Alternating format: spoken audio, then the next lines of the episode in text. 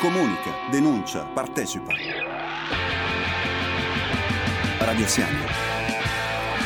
www.radiosiani.com ritorniamo in onda in quest'altro speciale di approfondimento sui nostri temi.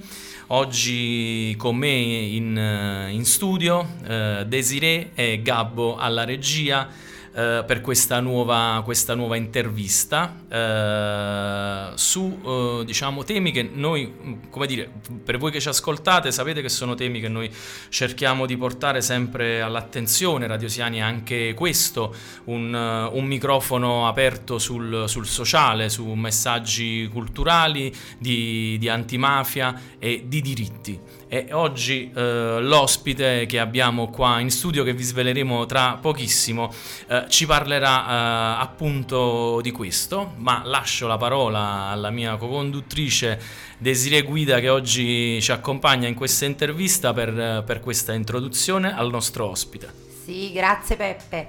Allora, buonasera a tutti innanzitutto. Sì, infatti, come già tu hai già preannunciato, la tematica che andiamo ad affrontare oggi nel nostro podcast riguarda un mondo ed un universo poco noto e conosciuto, una tematica talvolta poco considerata e approfondita. Oggi, grazie al nostro ospite che ci guiderà in quello che è stato il suo cammino, potremo capire i tanti volti della vita di un uomo, le sue ansie, le sue paure, la quotidianità e anche i meccanismi contorti che si creano all'interno delle mura e che eh, a volte rimangono nell'oblio di una non conoscenza delle persone che non vivono e non hanno avuto mai problemi con la giustizia. Infatti siamo spesso portati a giudicare i detenuti come persone vuote, senza prospettiva, condannati senza possibilità di recupero, scarti della società, non sapendo e conoscendo il contesto carcerario in cui vivono, la loro vita da reclusi. Oggi abbiamo l'occasione di fare maggior chiarezza con Pietro Ioia, garante dei detenuti, che ha un trascorso carcerario e che oggi rappresenta le persone che proprio ha conosciuto all'interno del carcere. Ciao Pietro! Grazie per essere intervenuto qui da noi. E benvenuto. Grazie, grazie a voi, grazie che mi avete invitato e gra- un saluto ai telespettatori. Grazie Pietro e partiamo diciamo subito con eh, una domanda semplice ma non, non, scontata. Tu sei il garante dei detenuti di Napoli, che significa essere il garante, come, come nasce, come avviene eh, la tua nomina e soprattutto diciamo di, veramente di cosa si occupa il, il garante? Ma io prima, prima, di essere garante ero un attivista per i diritti dei detenuti perché essendo un ex carcerato sapevo già i problemi che esistevano nel carcere, mi battevo fuori ai carceri con eh, altri ex detenuti per un reinserimento, abbiamo fatto le lotte per eh, la violenza sui detenuti eh, con i familiari fuori al carcere, era un punto di riferimento tra i carcerati e, e, e, i loro familiari. Poi un giorno di due anni e mezzo fa eh, sono stato incaricato, ho avuto il mandato sindaco, dell'allora sindaco Luigi De Magistris di, di Garante. Voglio precisare che è una nomina non eh, retribuita. Eh, nemmeno spesata insomma, di quello che eh, si fa e, e, posso visitare il carcere di Poggioreale, Secondigliano, Nisida, attualmente anche Pozzuolo, il femminile. Eh, ma il garante soprattutto si occupa di, di, di garantire che un detenuto se sa fare la carcerazione dignitosamente, eh, cosa che purtroppo non esiste perché abbiamo carceri obsolente come Poggioreale dove c'è una capienza di 1600 detenuti e ne sono 2300 è il carcere più affollato d'Italia se non d'Europa addirittura. E le celle sono a 8 a 10 sfatiscente, c'è poco spazio ricreativo, non c'è quasi lavoro in carcere, non ci sono corsi di formazione e ci sono 20 ore, 18 ore, no, 20 ore, di, ore al giorno chiusi in celle eh, perché poi ci sono due ore a mattina e due ore al pomeriggio di passeggi che sono anche di luoghi angusti, fa pure troppo caldo là eh, non ci si può stare, quattro mura recintate, Eh, il garante questo dovrebbe essere una garanzia per il detenuto, ma effettivamente come sono i carceri adesso di scariche sociali possiamo garantire ben poco. Io al rispetto di altri garanti eh, cerco di introdurre ventilatori, frigoriferi, eh, grazie al direttore, al comandante, per, eh, per, dare un po' di refrigero ai detenuti perché so cosa si prova adesso in questi periodi bollenti di stare in carcere e aumentano anche i rischi di suicidio. Noi in questi giorni dobbiamo portare 75 ventilatori e una decina, 15 piccoli frigoriferi per mettere un po' di roba da mangiare che eh, portano i familiari settimana per settimana. Eh, Pietro, una, una riflessione sulle, sulle, tue parole. Ehm, perché tu definisci i carceri discariche sociali? Ma perché la mentalità della società, eh, io credo che la società è convinta che buttare una persona dentro si sia, si sia risolto il problema. Invece non è così. Perché buttare una persona dentro e vuol dire sì, ha sbagliato, per l'amor di Dio, chi sbaglia deve pagare. Però eh, come si paga adesso, che tu hai in carcere, sei giovane, sei vecchio, sei incensurato e vieni a contatto con altre persone che sono più criminali, più... cioè tu essendo giovane esci con una cultura ancora più criminale, perché i carceri sono criminogeni, insomma nei carceri si parla solo di malavita e questo non dovrebbe, non dovrebbe essere così. Il carcere dovrebbe essere dove tu magari puoi impararti un mestiere, dove ci sono figure istituzionali che ti dicono dove hai sbagliato e dove non devi sbagliare più e invece tutto questo non, non, ci sta, ti prendono, ti buttano in una cella e viene abbandonato. Quindi il concetto, come dire, o meglio, eh, l'articolo della Costituzione che citavi tu prima, eh, del carcere riabilitativo, rieducativo, oggi tu ci dici che per la tua esperienza e per il tuo lavoro, diciamo, non, non viene attuato. Ma no, non viene assolutamente attuato, anche perché è, è, è lo stesso il sovraffollamento che non lo fa mettere in pratica. Ti ripeto, a Poggioreale c'è un educatore per ogni 200 detenuti. Cioè un educatore pensa quando va, va, va a visitare un detenuto e gli parlo di una pratica, dopo poverinato a volte hanno passato altri centinaia di detenuti, cioè alla fine si scordano pure quello che hanno parlato. Eh, cioè la differenza è, è enorme, ecco perché ci vogliono più figure professionali nelle carceri, tipo i medici, eh, educatori, psicologi. Pietro, mm, prima di passare la, la parola a Desiree, eh, una domanda diciamo proprio per diritto all'informazione. Um, quali sono state le reazioni alla nomina uh, della tua figura come, come garante?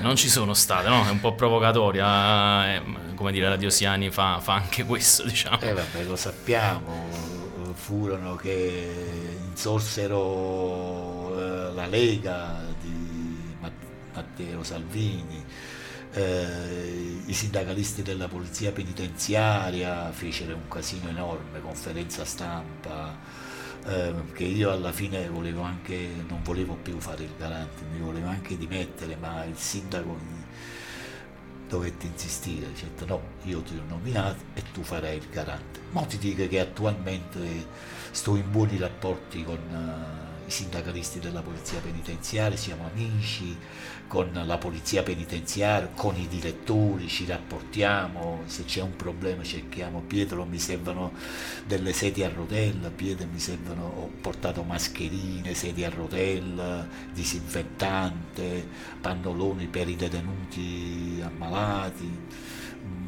cioè, ci rapportiamo adesso, il rapporto man mano è diventato buono, hanno capito chi è Pietro io loro si credevano che Pietro Ioia poteva essere sempre quello di prima, attivista, poi tu capisci che essendo una persona istituzionale allora ti è meglio rapportarsi, cioè c'è stato questo problema, parliamo e risolviamo. E abbiamo risolto parecchi problemi per i detenuti che intervengo sui detenuti che sono molto ammalati, vado dal dirigente sanitario e gli dico guarda chi sei malato non può stare in galera, fa una relazione che non è idonea al regime carcerario e così è, parliamo dei detenuti ammalati. Ok, mm, parlare con te mi sconvolge sempre a 360 gradi per mille motivi. Però tu sei la voce di chi voce non ne ha attualmente, perché molte persone non hanno voce, perché ecco, noi siamo sempre bravi a giudicare, ma non riuscire a capire il perché. Io ti vorrei fare un'altra domanda vorrei, se ricordi, eh, cosa è stato l'evento che ti ha fatto dire voglio cambiare vita, voglio aiutare il prossimo, non voglio più continuare questa strada? Ma l'evento scatenante è stato che io, io in carcere, eh, sto parlando di 19 anni fa, ho fatto due corsi di formazione come carpentiere e andò abbastanza bene. Poi conobbi sempre in carcere, perché tu in carcere puoi fare delle conoscenze che ti portano a una cattiva strada, oppure delle conoscenze che ti possono portare a una buona strada. Io feci una di queste conoscenze, che era di Modena. Lui mi disse fatti questi corsi, poi vieni a Modena e, e ti vieni a lavorare con me. Io andai a Modena, feci la prova come carpentiere, andò tutto bene, mi chiesero di portare dei documenti. Io andai a Napoli, presi i documenti, tra cui la fedina penale eh, e porto tutti, però alla fine loro quando lettero un foglio penale che ero un ex detenuto mi dissero no purtroppo noi non ti possiamo accettare perché tu sei stato in carcere e noi chi è stato in carcere non lo riassumiamo, cioè questa la società per bene non lo sa che chi esce dal carcere lavorativamente è macchiato non trova lavoro. E, noi, e quello è stato l'evento scatenante poi è stato anche l'evento familiare perché ho lasciato i bambini piccolini piccolini poi l'ho visto crescere. Cioè magari un figlio mio non veniva al colloquio da 3 anni 4 anni 5 anni io lo vedevo grande. Cioè ma Francesco, ma che qua papà, ma tu eri così piccolo, poi te lo vedevi grande. E allora là ti accorgi per esempio ti stai perdendo tu meglio la famiglia tua. Alcuni miei figli si sono fidanzati, io non c'ero. Uh, qualche figlia mia si è sposata e io non ci sono stato, cioè non l'ho potuto portare in chiesa, perché per la legge è proibito anche un permesso di una giornata per accompagnare, è ridicolo, è una ridicolezza se chiede, invece è molto importante per l'affettività per il detenuto è importantissima, è una cosa bellissima, ma purtroppo non lo capiscono i vertici di chi gestisce la giustizia questi, a loro vogliono parlare tanto di affettività, ma l'affettività è importante perché pure la mia famiglia mi ha fatto cambiare, mi, mi ha fatto cambiare vita da oltre 19 anni fa. Sì, difatti tu hai una donna splendida, una compagna di vita che è eccezionale, la signora Pina, che è una persona che io quando la vidi la prima volta me ne innamorai perché ha degli occhi talmente dolci che ti, ti manifestano la sofferenza e la gioia allo stesso momento, perché la gioia di averti qui, ma la sofferenza per una vita passata, che è stata comunque una vita che lei ha dovuto crescere dei bambini da sola, ha dovuto avere la responsabilità da sola, perché tu eri momentaneamente assente.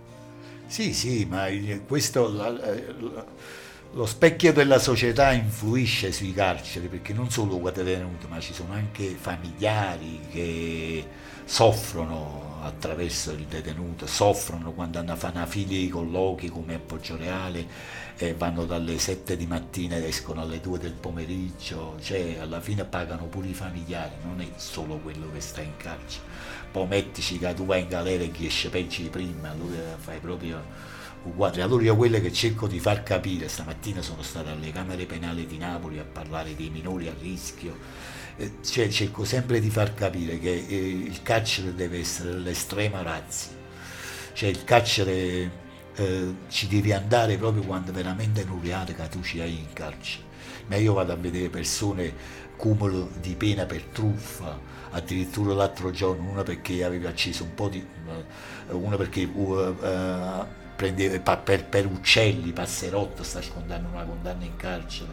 C'è gente che non hanno potuto pagare un avvocato e trascurano le cose giudiziarie e vanno in galera. Alla fine vanno definitive e vanno in galera. E una volta che vai definitiva in galera non c'è più niente da fare, devi solo aspettare gli eventi. È, è un calderone il carcere. Uh, Pietro, um, su, queste, su, queste, tue parole, noi uh, come cooperativa sociale facciamo un lavoro anche di rieducativo, no? come si dice, uh, con WEPE e USM, con, con, i ragazzi sulla, sulla pena, su queste pene alternative, proprio per evitargli il carcere e mostrargli dire, un, altre strade possibili fuori da quelle della, della, della criminalità. Um, cosa pensi tu, diciamo, di questa, di questa possibilità eh, e, e co- come, come, dire, come, cosa si possa migliorare ancora, ancora di più in tal senso? Ma eh, le pene alternative secondo me sono una necessità perché comunque diminuiscono la recitività. Cioè se tu esci bella e buona dal carcere così da un giorno all'altro, tu primo pensiero tu è da vuota, ti giro, uh, ma vai a lì. Ma invece se tu esci con una pena alternativa, fai un percorso di legalità e capisci, mano a mano dici, mamma mia, ma che è da giocare, non ci comportato buono, ma finisco che mi comporta buono, mi metto a faticare, mi trovo una fatica. Ecco, e questo Facendo questo diminuisce la recitività e succede questo, ne abbiamo eh, delle prove su questo. Io faccio un sacco di eh, certificati di pena alternativa con amici miei che hanno l'associazione, eh, alcune gli trovo anche qualche lavoro, eh, mette a faticare perché c'è qualche amica mia al centro per sei però il tema Pietro è questo diciamo um, che um, noi come dire lo, lo, stiamo vivendo no? sulla, nostra, sulla nostra pelle parlando con questi ragazzi e quindi ascoltando anche un po' i loro, i loro bisogni le loro necessità. Molto spesso uh, questo percorso poi a un certo punto si interrompe cioè non, ha, non riesce, cioè noi, anche noi ci sentiamo un po', un po', in difficoltà perché a un certo punto capisci che noi ehm, riuscendo, come dire, aprendo le nostre porte, le nostre finestre a questi ragazzi, diciamo, ne gestiamo e ne accogliamo quasi 10-15 all'anno sulle nostre mh, attività progettuali ma poi quando finisce il percorso, quando finisce la borsa lavoro, insomma, per realtà come le nostre sociali che già mh, arrancano da sole, è impensabile, come dire, caricarseli tutti. Quindi, come dire, mh, da, da, parte tua, no? Che ci, come dire, sei più dentro questa, questo campo, come si potrebbe eh, anche in termini di leggi, no? di norme, migliorare, perché poi questo ragazzo alla fine fa un percorso con noi come le tante altre realtà e però a un certo punto si interrompe. Lui ritorna solo, fuori dalle famiglie, nel contesto criminale, dove viene ripreso, viene di nuovo, come dire, provocato, ristimolato ad entrare in certi meccanismi e abbiamo avuto ragazzi che non ti nascondo che ci hanno detto ci siamo ripersi o comunque siamo dovuti andare via dai, no, dalle nostre nostre città, dai nostri quartieri perché non potevamo ritornare, non avevamo altre possibilità o come ci raccontavi tu prima, vedono la nostra fedina penale che è sporca, non ci assumono, non ci vogliono far lavorare. Ci, siamo ormai etichettati, no? siamo marchiati negativamente quindi io che fine faccio se non la, eh, dire, la, la malavita, la criminalità? Non ho altre strade. Eh certo, eh, diventa la malavita così diventa un ammortizzatore sociale. Ma questo dovrebbero intervenire le istituzioni dovrebbe intervenire la regione Campania, c'è uno sta fornendo i, servizi sociali, web, dice guarda chi si sta fornendo sto percorso che l'hanno fatto fare, che facciamo abbandonare, l'hanno raccolto il lavoro, cose, cioè qui dovrebbero intervenire le istituzioni, però vedi sta sempre quel fatto che dice eh, vabbè ma io tengo a figlia ma laureata, ma pensare chi esce dal calcio, va bene, figlio laureato, tanto di cappella per l'amor di Dio, però questi qua hanno bisogno di aiuto perché mo ci vuole, nessuno si piglia a faticare e allora ci vorrebbero le istituzioni ad appoggiare questi percorsi lavorativi, ma percorsi lavorativi però non è che finiscono, come hai detto tu, finiscono questo percorso alternativo alle pene e poi si ritrovano in mezzo alla strada. E qui dovrebbero intervenire le istituzioni. Io lo faccio presente in tutti i convegni che vado e ci vado da un sacco di convegni, vado da un sacco di posti, di parti e parlo proprio di questo perché per me la prima cosa che ci vuole per un detenuto che esce dal calcio è il lavoro perché tu la vita se un detenuto veramente vuole, l'ex detenuto vuole cambiare o no E di lì io ho portato uno, io ho trovato un lavoro come meccanico in una concessionaria dell'Onda, Antonio si chiama, e il proprietario mi ha chiamato dopo due o tre mesi a me e tu ma Pietro, ma e viene che questa fatica più assai di ognuno che tenga 10 anni, 15 anni. Cioè è rimasto contentissimo di questo ragazzo. Cioè dice, ma se me ne hai due o tre, virano poco, eh, se mi posso pigliare mi piglio pure. Cioè, ha fatto pure una bella figura. E allora di lì, di là io capisco che è il lavoro, è il lavoro che dà dignità all'uomo che esce dal carcere.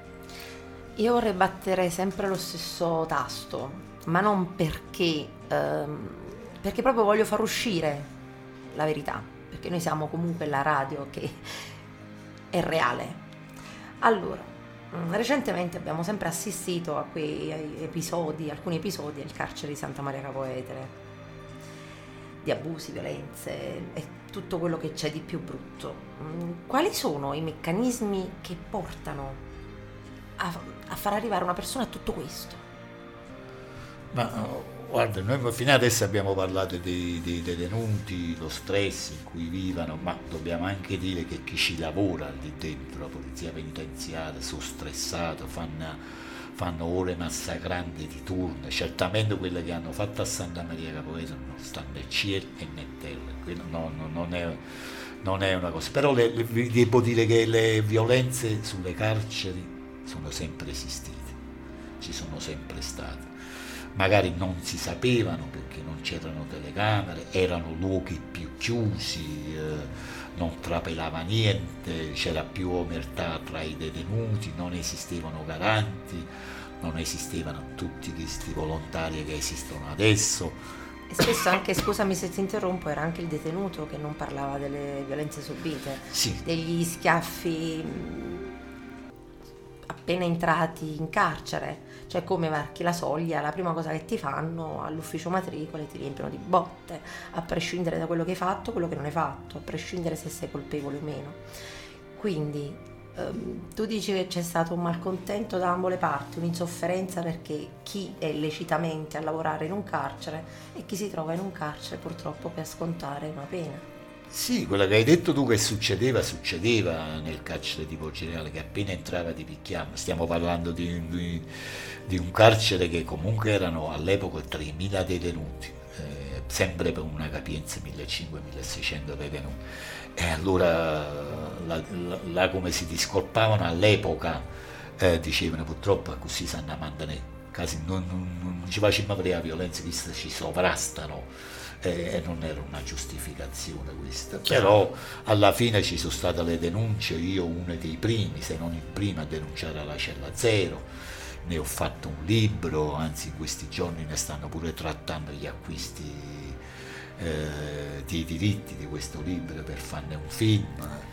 E le violenze sono sempre esistite, quelle di Santa Maria Capoeto non ha scoperchiato nessuno nessun bidone di spazzatura, così sono sempre state. E, e sono esattamente quelle, quelle immagini e quei fatti accaduti a me 25 anni fa, 30 anni fa nel carcere di Poggioleano, li ho rivisti sulla mia pelle.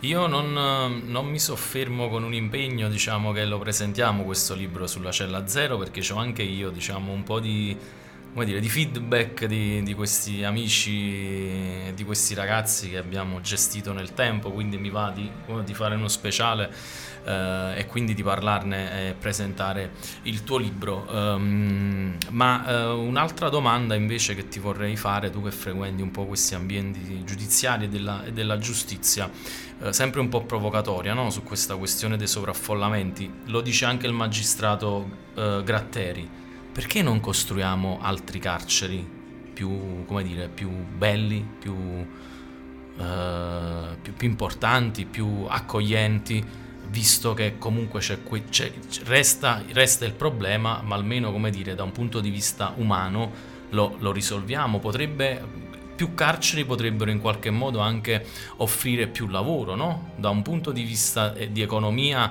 eh, del paese Italia potrebbero offrire più lavoro, dall'altra parte potrebbero dare più come dire, comfort eh, e dignità ai detenuti. Cioè, dove si ferma? Perché questo, come dire, perché sta roba non guarda, è Jenny, bloccata e teniamo tu- i sovraffollamenti? Tu mi hai parlato di aprire altre carceri, cose che io non sarei d'accordo su questo, ma noi in Italia abbiamo parecchi carceri nuovi, dismessi. Cioè li hanno costruiti, hanno fatto e poi non l'hanno toccati più e si stanno È in- così. Esattamente. Cioè, allora eh, non hanno manco pensato di rimettere quelli là nuovo un'altra volta. E perché proprio, eh, guarda, la spesa eh, eh, dello Stato sui carceri ammonta al 2%. Cioè, eh, purtroppo il detenuto è l'ultima cosa, il detenuto non porta voti, il detenuto è, è- è l'ultima ruota del carro e questa è l'istituzione, è, è il punto di riferimento che pensano loro. Invece non hanno capito che il carcere riguarda tutti, non ne, non ne possono costruire, si parla da anni di costruire, da anni si sta parlando in un carcere a Nola di 1200 detenuti, tutto fatto a norma, cella a due persone, però vedi sono anni che si parla e sta tutto fermato. Ma Mi fai una domanda che io non mi so dare nemmeno io una risposta, perché poi i carceri si parla sempre di sovraffollamento. Esattamente. Eh, però non, non- fanno altro che discutere, discutere, discutere, però non si piglia mai nessuna decisione perché nessuno mette mano alla giustizia. Io per esempio l'altra volta abbiamo fatto uh, con il collega mio Samuele Ciambrilla abbiamo fatto una riunione tra garanti e politici, c'erano 4-5 deputati, 3 senatrice e un deputato e ha detto io prima di essere deputato, un deputato di 5 Stelle, eh, sono un avvocato. Io quando sono andato al Parlamento ho messo subito le mani sul pacchetto giustizia e ho visto che il pacchetto giustizia è abbandonato. Quando ho chiamato un collega mio parlamentare, ma perché non, ma chiamato un altro, ma perché non, non hanno voluto sapere niente. Io scoperto, da avvocato non lo potevo mai scoprire, ho scoperto da parlamentare che la giustizia se ne fottono proprio. Non ci vogliono proprio mettere in mano. Perché magari qualche partito dice, ah tu aiuti i delinquenti, tu vai a partire i delinquenti. E allora che tu fatto là te- ti fanno tirare indietro. E lui l'ha detto, troppi a malincuore, io ho scoperto questo perché sono un avvocato. Ma se era una persona normale, ma che me ne fottevo? Mi diceva, no, non mi mettere in mano là perché la giustizia non li mettevo. Però da avvocato io ho voluto indagare e ho avuto questa amara sorpresa, che la giustizia non ci vogliono mettere le mani. Ecco, non costruisce una carcere, che di là che già tenimmo l'hanno abbandonata e si stanno carendo a piezza. Eh, quelle che ci sono funzionano male, cioè questo è funzionano un paradosso. È super affollato. Ecco, questa è la risposta più plausibile, che non, non se ne frega. Però io dico che vuole, eh, il problema giustizia, il problema carcerario riguarda tutti. Ma tutti, tutti, tutti. Pensa che noi abbiamo dei detenuti che- psichiatrici, tengono in di carcere così, i danni di pinnano per fare un mia mattina sera e la fanno. E che lei? Sono tutti quelli là che stavano nei manicomi, no, sono delle larve umane. Quando stanno scivolate vanno innanzi alla rete, camminano piano piano, piano piano, poi quando viene la mattina, quando viene la sera, ci danno eh, pillole pesanti per farlo dormire e stanno quieti tutto quanto. Loro stanno quieti, i guardie stanno quieti. Cioè la polizia penitenziaria adesso sta gestendo pure questi eh, tipi di detenuti malati mentali. Pietro, ehm, prima di chiudere, una- un'altra domanda, diciamo, ehm, tu che conosci bene, bene questo mondo, insomma, lo hai anche, lo hai anche vissuto, ehm, ma su un lavoro serio, no? diciamo specifico, un po' come ci, ci chiedi tu, ehm, pensi che sarebbe veramente possibile eh, recuperare tutti? Eh, o comunque c'è una parte, c'è una parte che comunque per, dire, per la tutela eh, dello Stato e dei cittadini eh, invece debba in qualche modo, eh, come dire, come, eh, come posso dirti, come non come punizione, perché ci siamo detti che non è una punizione, no? Eh, essere comunque, diciamo, rimanere in carcere perché non ci sono proprio le possibilità, diciamo, di recuperare quella, quella persona. Che percentualità, o meglio, che percentuale abbiamo, tu che conosci bene, diciamo, la, la platea? di recupero. Guarda, realmente di inserimento, non so se sono stato chiaro. Sì, sì, sì, sì, è stato abbastanza chiaro. Tu questa domanda me la facevi una ventina d'anni fa. Io ti rispondevo, guarda, su, su 10 detenuti, faccio un esempio pratico, ne potremmo salvare due, massimo tre. Invece questa domanda di adesso, ti dico che su 10 detenuti, eh, se gli dai un'opportunità di lavoro, si possono salvare 7-8 di loro. Ecco, questa è la differenza. Ma la gente non basta, si sono stancate, non vogliono più un galera. La gente ha capito che vivere nella legalità insieme a famiglia, a crescere i figli, cioè l'hanno capito. Io ho messo qualcuno in affidamento lavorativo e si è salvata. Uh, ci mi sa qualcuno pure in affidamento nei servizi sociali eppure mi dicono Pietro ma mi fa faticare visto che mi ha pigliato in affidamento. Così mi metto direttamente a faticare. Cioè io li noto queste cose li, li percepisco che se vogliono l'uomo veramente si vogliono salvare. E su 10 persone 7-8 si salvassero rispetto a 20 anni fa che dicevano no, già mangiai malavita. Esatto, ecco, questo diciamo, questo, grazie per, per, la risposta, mi volevo capire proprio, proprio questo, quindi che fortunatamente diciamo, c'è una consapevolezza maggiore nei nostri cittadini e deduco che diciamo, ehm, anche il, il commettere diciamo, questi, questi, errori nei confronti de, de, del prossimo insomma, e, della, e della società, ehm, un po' come sempre noi raccontiamo, sono figli veramente di, di, eh, di non opportunità, di difficoltà degrado, sociali, di mancanza degrado, di lavoro culturale, sociale. degrado, esattamente, esattamente. Pietro, io chiuderei, Desiree, se tu sei, sei d'accordo, ehm, eh, su una proprio come dire, su un monito, no? una riflessione. Eh, anche se diciamo in maniera un po' larga l'abbiamo toccata no? sul fenomeno diciamo invece proprio giova- giovanile di queste baby gang, di, di un po' di questa cultura eh, giovanile, a, direi anche di ragazzini, eh, un po' affascinati anche no? dal, dal, potere, dal denaro facile, dalle serie televisive, dai film. Eh, che, diciamo, che, che, che, messaggio insomma eh, vuoi, vuoi, dare a, soprattutto al nostro pubblico giovanile? Ma noi proprio stamattina di questo abbiamo parlato al Tribunale di Napoli, alle Camere Penali, dove c'era il capo della polizia, il capo della squadra mobile di Napoli, c'erano i magistrati, i procuratori minorili del, del Tribunale minore. E, ma proprio questo, purtroppo il fenomeno giovanile eh, lo sappiamo molto bene, io ho dovuto spiegare in termini tecnici che eh, si dovrebbe cominciare dai quartieri perché è lì che è la cultura.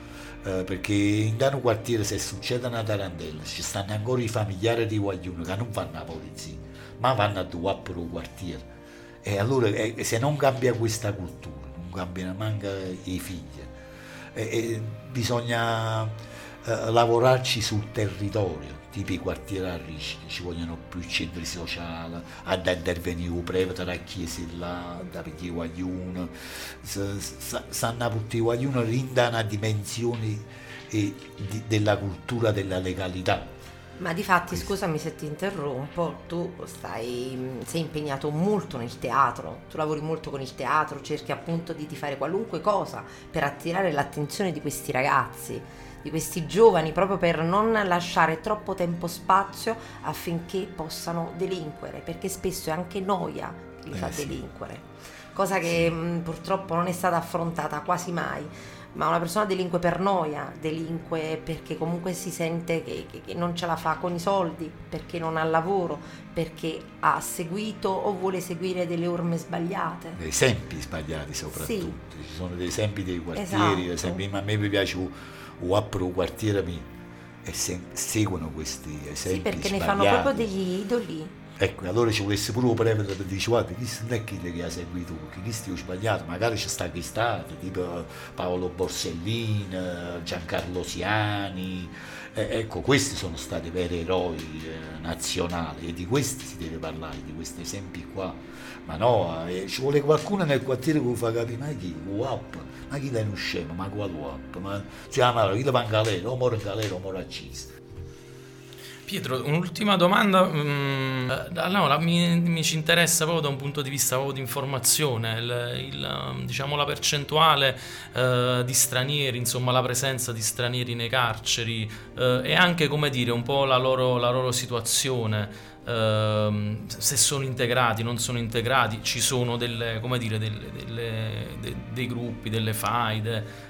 Com'è la situazione con... Ma la situazione dei stranieri è il detenuto è più degradato perché non fa colloqui, eh, non c'ha la famiglia fuori, la famiglia ce l'ha in Algeria, in, in Tunisi, in Algeria, eh, sono i più sono quelli che fanno lavorare un po' di più nelle carceri, proprio perché nessuno viene e ci mette la 100 euro alla porta per, può far vivere.